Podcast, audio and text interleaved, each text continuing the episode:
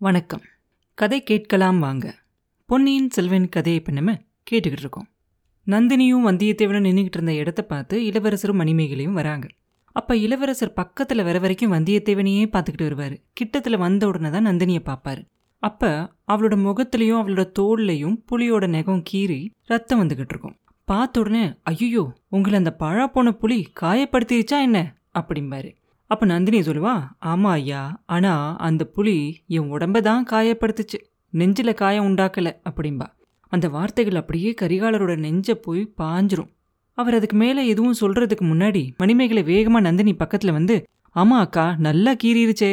நல்ல வேலையா மருந்து கொண்டு வந்திருக்கேன். வாங்க போட்டு விடுறேன். உடனே போட்டால் காயம் சீக்கிரமாக ஆறிடும் அப்படிம்பா. அப்போ நந்தினி சொல்லுவா கண்ணே இந்த மாதிரி காயங்கள் எல்லாம் எனக்கு சர்வசாதாரணம். எத்தனையோ காயம் பட்டு ஆறி போயிருக்கு. நெஞ்சில படுற காயத்துக்கு ஏதாவது மருந்து இருக்கா? சொல்லு அப்படின்னு கேட்பா அப்ப மணிமேகலை ஓ இருக்கே அக்கா அதுவும் இருக்கு அப்படின்னு சொல்லிக்கிட்டு நந்தினியை கையை பிடிச்சு கூட்டிக்கிட்டு அந்த மண்டபத்துக்கு போவா. இளவரசரும் வந்தியத்தேவனும் கொஞ்சம் பின்னால போய் மண்டபத்துக்கு பக்கத்துல ஒரு விசாலமான ஒரு மரத்தடியில ஒரு கல் மேடை இருக்கும். அது மேல போய் உட்காருவாங்க. அப்ப வந்தியத்தேவன் சொல்லுவான் ஐயா எவ்வளோ சீக்கிரம் இங்கிருந்து போறோமோ அவ்வளவுக்கு அவ்வளவு நல்லது. ரொம்ப நேரம் தங்குனா கந்தன்மாரனும் அவங்க அப்பாவும் ஏதாவது தப்பா நினைச்சுக்கலாம் இல்லையா? அப்படிம்பா. அப்ப கரிகாலர் சொல்லுவாரு யார் வேணும்னாலும் தப்பா நினைச்சுக்கிட்டோம். நம்ம தலைவா வாங்கிடுவாங்க இந்த பெண்கள் நம்மளை பத்தி தப்பா நினைச்சுக்காம இருந்தா போதும். அவங்க வந்ததும் சொல்லிக்கிட்டு புறப்படலாம் அப்படிம்பாரு. கொஞ்ச நேரத்துல எல்லாம் நந்தினியும் மணிமேகலையும் வேற துணியெல்லாம் போட்டுக்கிட்டு அலங்காரம் எல்லாம் பண்ணிக்கிட்டு வருவாங்க. மணிமேகலை எவ்வளோ நல்லா மருந்து போட்டிருப்பானா அந்த காயம் இருந்த இடமே தெரியாது நந்தினிக்கு. அவங்க ரெண்டு பேரும் வந்த உடனே உங்ககிட்ட சொல்லிக்கிட்டு போகலாம் அப்படின்னு தான் காத்திருந்தோம் அப்படிம்பாரு கரிகாலர். நல்லா இருக்கே உச்சி வேலைக்கு மேலே ஆயிருச்சு. எங்களோட இருந்து சாப்பிட்டுட்டு தான் போகணும். இந்த நேரத்தில் உங்களை போக விட்டா சம்புவரையர் மக என்னை மன்னிக்கவே மாட்டா அப்படின்னு சொல்லுவாங்க பழுவூர் இளையராணி. அப்போ கரிகாலர் சொல்வார் சரி இருக்கும். ஆனால் ஒரு நிபந்தனை. உங்களோட காயத்துக்கு மருந்து தடவிருக்கா மணிமேகலை? நெஞ்சில் இருக்க காயத்துக்கும் ஏதோ மருந்து இருக்கு அப்படின்னு சொன்னா இல்லையா?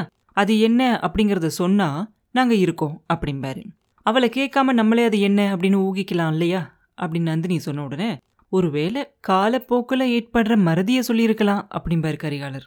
அப்ப நந்தினி அது இருக்க முடியாது. காலப்போக்கால மாறாத நெஞ்சு புண்ணும் இருக்கு இல்லையா அப்படிம்பா உடனே வந்தியத்தேவன் சொல்லுவான் பெண்களோட விஷயத்துல நெஞ்சு புண்ணுக்கு ஒரு நல்ல மருந்து இருக்கு. அதுதான் கண்ணீர் அப்படிம்பா பெண்களை கேவலப்படுத்த சந்தர்ப்பம் எப்ப கிடைக்கும் அப்படின்னு காத்துக்கிட்டு இருக்காரு வல்லத்தரசர். ஆனா அவர் சொல்றது சரியில்லை. சில விதமான நெஞ்சு காயங்கள் ஏற்பட்டுட்டா கண்ணீர் விடுற சக்தியே போயிரும். அதுக்கு மருந்து போட்டு என்ன பயன்? அப்படிம்பா நந்தினி. நாங்கள் ரெண்டு பேரும் சொன்னது சரியில்லைன்னா நீங்களே உங்கள் ஊகத்தை சொல்லுங்க அப்படிம்பா வந்தியத்தேவன். அதுக்கு என்ன மணிமேகலை நீ சொன்ன அந்த மருந்து காது மூலமாக நெஞ்சுக்கு போகிறது தானே? யாழாலையும் குழலாலேயும் இனிய குரலாலையும். வர இசைதானே நீ நெஞ்சோட காயத்துக்கு சொன்ன மருந்து? அப்படின்னு கேட்பா நந்தினி. ஆமாக்கா உங்களுக்கு எப்படி தெரிஞ்சுச்சு? அப்படின்னு மணிமேகலை கேட்ட உடனே நந்தினி சொல்லுவா நான் தான் மந்திரக்காரி அப்படின்னு சொல்லியிருக்கேனே. மற்றவங்க மனசில் உள்ளதை தெரிஞ்சுக்கிற சக்தி எனக்கு உண்டு. ஐயா நீங்க ரெண்டு பேரும் இன்னிசையோட அந்த அபூர்வ சக்தியை ஒத்துக்கிறீங்க தானே? அப்படின்னு கேட்பா ஆதித்த கரிகாலருடனே ஆமா ஆமா. அதை ஊகிக்க முடியாம போனது எங்களோட தப்பு தான். ஒத்துக்கிறோம். மணிமேகலை இசைக்கலையில தேர்ந்தவன்னும் நல்லா யாழ் வாசிப்பா அப்படின்னும் கந்தன்மாறன் சொன்னதும் இப்ப ஞாபகம் வருது அப்படிம்பாரு. அப்ப நந்தினி சொல்லுவ அண்ணனா இப்படி இல்லையா இருக்கணும்? தங்கச்சியோட புகழை யார்கிட்டையாவது சொல்லாத நாள் கடம்பூர் இளவரசருக்கு பிறக்காத ஒரு நாள் மாதிரி இருக்கு. மணிமேகலையோட இசைத்திறனை பத்தி அவர் சொன்னதெல்லாம் உண்மைதான். மணிமேகலை யாழ் கூட எடுத்துக்கிட்டு வந்திருக்கா. பாட்டை பத்தி எதுவுமே தெரியாத எனக்கு மட்டும் அவ பாட வேண்டிய அவசியம் அவளுக்கு இன்னைக்கு இல்லை. நல்ல வேலையா போச்சு. நீங்க எங்களை புலிக்கு உணவாகாம காப்பாத்துனீங்க. அதுக்கு நாங்க நன்றி சொல்ல வேண்டாமா? எங்களோட சாப்பிட்டுட்டு மணிமேகலையோட பாட்டை கேட்டுட்டு தான் நீங்க போகணும் அப்படிம்பா நந்தினி. அப்ப வந்தியத்தேவன் பின்னாடி இருந்து ஒத்துக்க வேண்டாம் அப்படின்னு சொல்லி ஜாடையெல்லாம் காட்டுவான். ஆனா கரிகாலர் அவனை பார்க்கவே மாட்டாரு. இளவரசிகளோட சித்தம் எங்கள் பாக்கியம் அப்படின்னு சொல்லிடுவாரு உடனே நந்தினி மணிமேகலையை பார்த்து உன் மனசில் இருந்தது நடந்துருச்சு இல்லையா? சமையல் ஆயிடுச்சா அப்படின்னு போய் பாரு. இல்லாட்டி அவங்கள கொஞ்சம் வேகமாக செய்ய சொல்லு அப்படிம்பா. மணிமேகலையும் உடனே எந்திரிச்சு போய் சமையல் நடக்கிற இடத்த பார்த்து போய்கிட்டு இருப்பான் அதே சமயத்தில் வந்தியத்தேவனும் எந்திரிச்சு நின்று சுத்தியும் முத்தியும் பார்த்துக்கிட்டு இருப்பான். அதை நந்தினி கவனிச்சுட்டு கொஞ்ச நேரத்துக்கு முன்னாடி மற்றவங்க மனசில் என்ன இருக்குது அப்படிங்கிறத தெரிஞ்சுக்கிற மந்திர சக்தி எனக்கு இருக்கு அப்படின்னு சொன்னேன் இல்லையா?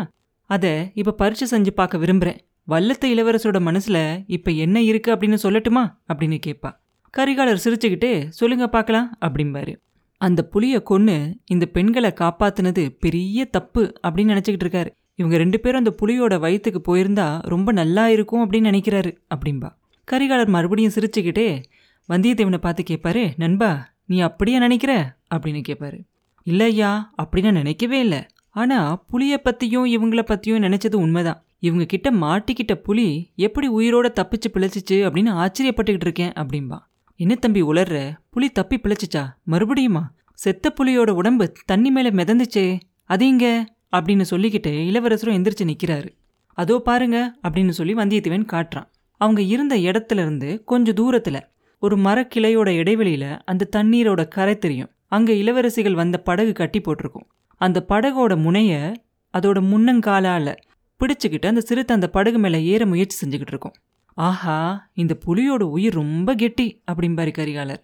ஐயா வாங்க நம்ம போய் அதை கொண்டுட்டு வரலாம். காயம்பட்ட புலியை உயிரோடு விடுறது ரொம்ப தப்பு அப்படிம்பா வந்தியத்தேவன். அப்போ நந்தினி சும்மா இருக்காம வானர் குலத்து வீரரே நீங்கள் ரெண்டு வீரர்கள் ஒரு காயம்பட்ட புலிக்காக ஏன் சிரமப்படணும்? மணிமேகலையை கூப்பிடுறேன். அவ அவ கையில் இருக்க அந்த சின்ன கத்தியால் அந்த புலியை கொண்டுட்டு வருவா அப்படிம்பா. உடனே கரிகாலர் சொல்லுவார் பாத்தியா நண்பா பழுவூர் ராணி நம்ம வீரத்தை பற்றி எப்படி சொல்லிட்டாங்க அப்படின்னு?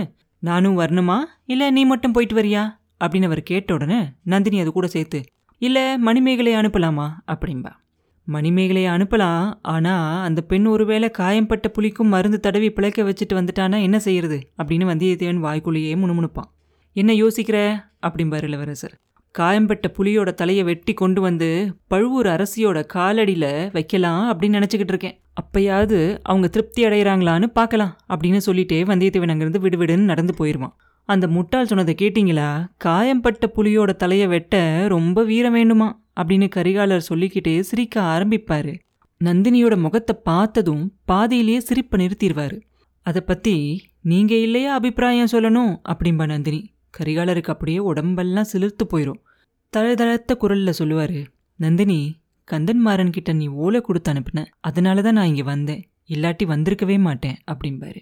என் வேண்டுகோளை இவ்வளோ காலம் கழிச்சு நீங்கள் மதிப்பு கொடுத்தீங்களே ரொம்ப நன்றி அப்படிம்பா நந்தினி. போனதெல்லாம் நீ மறந்துட்ட அப்படின்னு நினைச்சேன். அதனால தான் ஓலை அனுப்பியிருக்க அப்படின்னு நினைச்சேன் அப்படிம்பாரு கரிகாலர். போனதையெல்லாம் மறக்க முடியுமா ஐயா? நீங்கள் எல்லாத்தையும் மறந்துட்டீங்களா?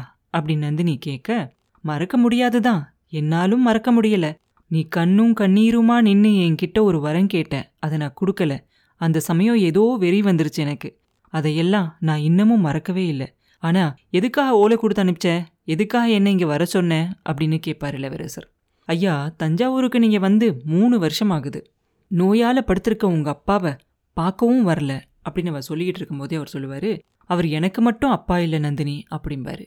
அவர் சொல்லி முடிக்கிறதுக்குள்ள நந்தினி சொல்லுவா ஆமா இளைய பிராட்டிக்கும் அப்பா தான் பொன்னியின் செல்வருக்கும் அப்பா தான் ஆனாலும் உங்களை பார்க்காதது தான். உங்க அப்பாவுக்கு ரொம்ப பெரிய குறையா இருக்கு. நீங்க வராததுக்கு காரணம் நான் அப்படின்னு சக்கரவர்த்தி கிட்ட யாரோ சொல்லியிருக்காங்க. அதனால அவர் என்ன பார்க்கறதே கிடையாது. ஐயா எனக்கு ஏற்கனவே நீங்க செஞ்சதெல்லாம் போதாதா? இந்த பழி வேற எனக்கு வரணுமா? அப்படின்னு நந்தினி கேட்ட உடனே ஆதித்த கரிகாலர் சொல்லுவாரு அது உண்மைதானே? உன் காரணமா தானே நான் தஞ்சாவூருக்கு வரல? அப்படிம்பாரு. உடனே நந்தினி அப்படின்னா நான் தஞ்சாவூரை விட்டு போயிடுறேன். நீங்கள் தஞ்சாவூருக்கு வந்து உங்கள் அப்பாவோட சிம்மாசனத்தில் உட்காந்து மணிமகுடம் சூட்டிக்கிட்டு அப்படின்னு சொல்ல ஆரம்பிப்பா. கரிகாலர் உடனே சொல்லுவார் நந்தினி அது ஒரு நாளும் நடக்காத காரியம். எனக்கு சிம்மாசனத்து மேலே இப்போ ஆசையே கிடையாது. மதுராந்தகனே சிம்மாசனத்தில் உட்காந்து இந்த சாம்ராஜ்யத்தை ஆழட்டும் அப்படிம்பாரு. அப்போ நந்தினி மறுபடியும் சொல்லுவா ஐயா மதுராந்தகரை பற்றி உங்களுக்கு நல்லாவே தெரியும். அவரால் இந்த பெரிய சாம்ராஜ்யத்தை ஒரு நாள் கூட ஆள முடியாது அப்படின்னு உடனே இளவரசர் சொல்லுவாரு அவனால் ஆள முடியலனா என்ன?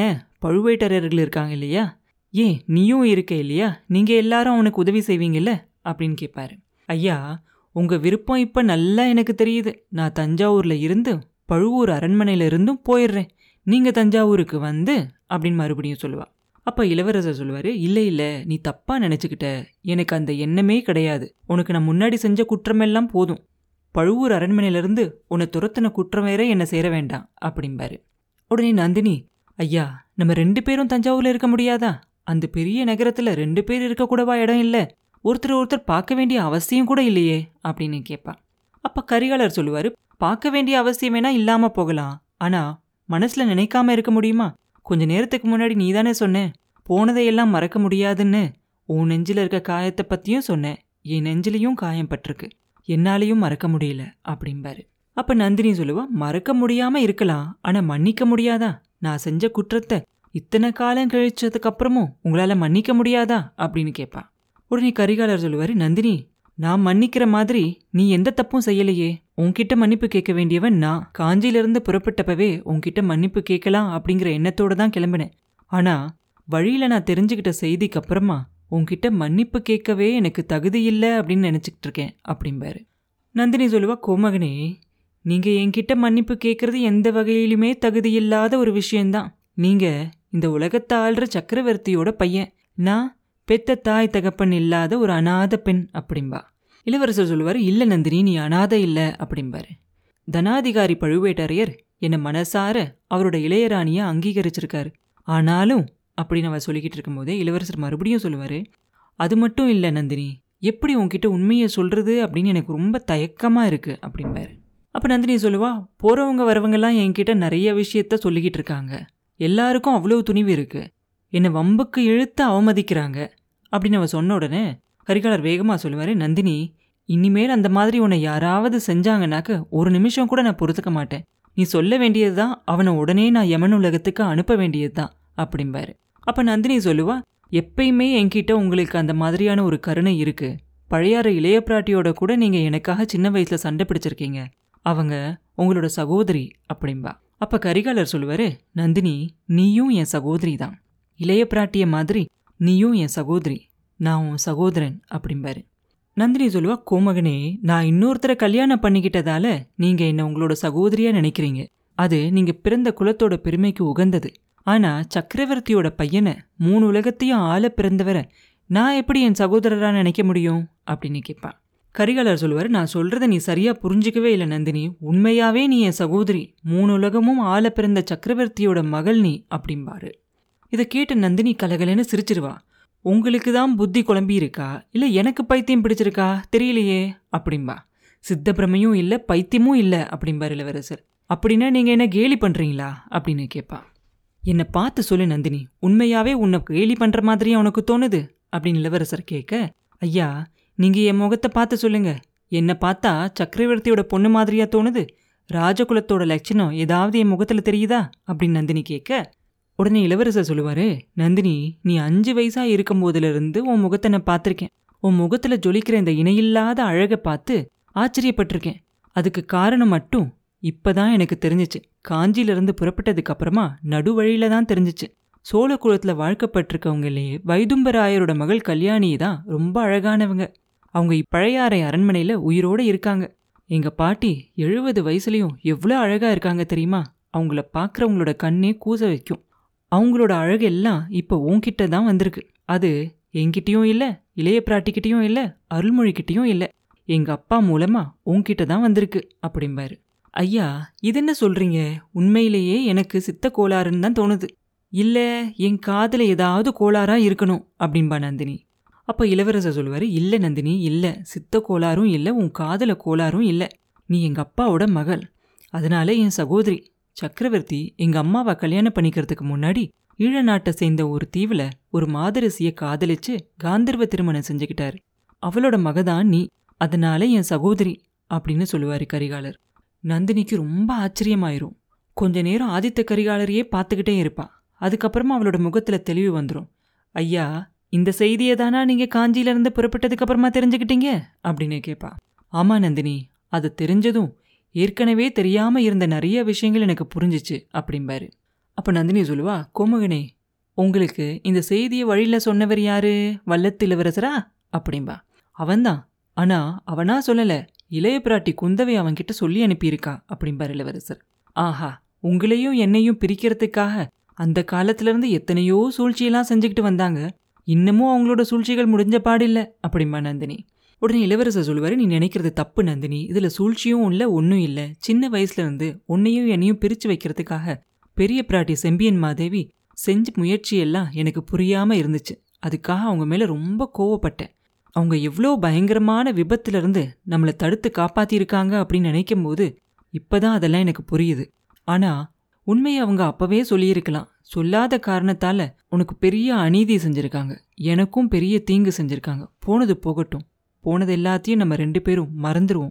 மறக்க முடியாட்டியும் மன்னிச்சிருவோம் அப்படிம்பாரு. அப்ப நந்தினி சொல்லுவா ஐயா வல்லத்து இளவரசர் வழியில உங்ககிட்ட இந்த கதையை மட்டும்தான் சொன்னாரா? இன்னும் வேற ஏதாவது சொன்னாரா? அப்படின்னு நந்தினி கேட்ட உடனே கதை அப்படின்னு ஏன் சொல்ற நந்தினி? உனக்கு நம்பிக்கை இல்லையா? அப்படின்னு கேட்பார் ஆதித்த கரிகாலர். நீங்க சொன்ன செய்தி அவ்வளவு எளிதா நம்பக்கூடியதா இல்லையே? சக்கரவர்த்தியோட குமாரியா பிறந்து நான் இந்த கதியை அடைஞ்சிருக்க முடியுமா? இவ்வளவு கொடுமையான துன்பங்களுக்கு உள்ளாகி இருக்க முடியுமா?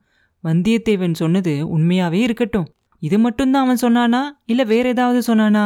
அப்படின்னு மறுபடியும் கேட்பா கரிகாலர் கொஞ்சம் தயங்கிட்டு ஆமா இன்னொரு செய்தியும் சொன்னான். நீ பாண்டிய நாட்டு சதிகாரர்களோட சேர்ந்திருக்கிறதா சொன்னான்.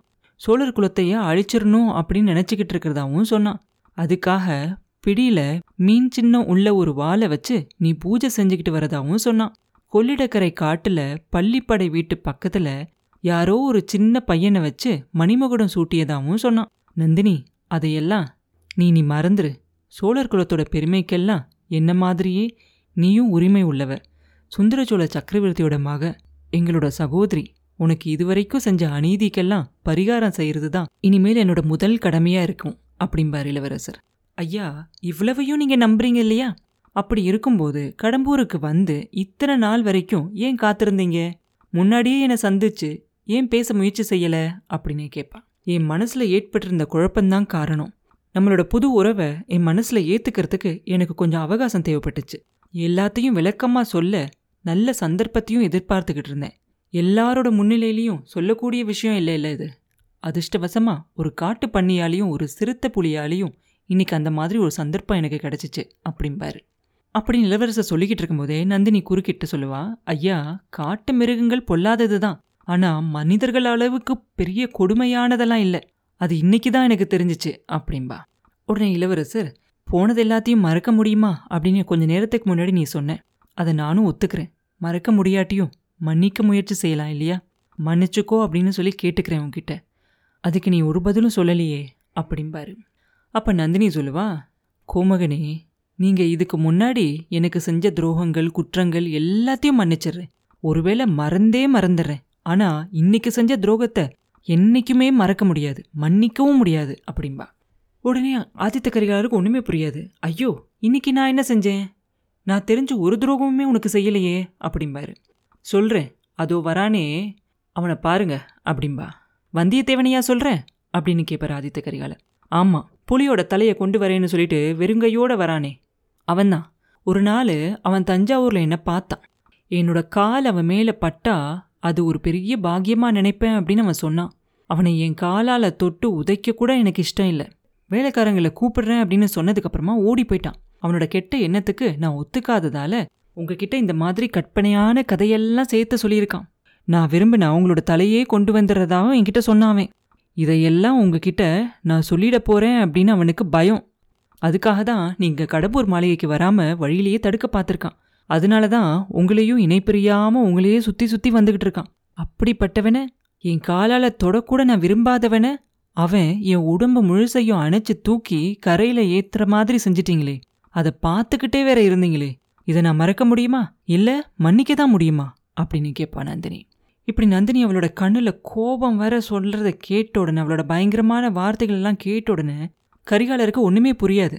தலையெல்லாம் உண்மையிலேயே சுத்த ஆரம்பிச்சிடும் அந்த பழுங்க மண்டபம் ஏரிக்கரை தண்ணி காட்டு மரங்கள் எல்லாமே சுத்தும். கொஞ்சம் நிதானிச்சுக்கிட்டு சொல்வாரு சகோதரி நந்தினி நீ சொல்றது உண்மையா இருக்க முடியுமா? எதை நம்புறதுனே எனக்கு தெரியலையே. எது உண்மைன்னே எனக்கு புரியலையே. வந்தியத்தேவன் அவ்வளோ கெட்டவனா இருக்க முடியுமா?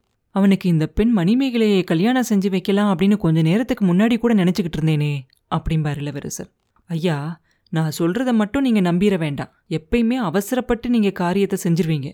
இந்த தடவை அப்படி செய்ய வேண்டாம். ரெண்டு நாள் பொறுத்திருந்து இவனோட நடவடிக்கை எல்லாத்தையும் கவனிச்சுக்கிட்டு வாங்க. நீங்களே தெரிஞ்சுக்குவீங்க அப்படிம்பா நந்தினி. அப்புறம் என்ன நடந்துச்சு? அப்படிங்கிறத அடுத்த பதிவில் பார்ப்போம் மீண்டும் உங்களை அடுத்த பதிவில் சந்திக்கும் வரை உங்களிடமிருந்து விடைபெறுவது உண்ணாமலே பாபு. நன்றி.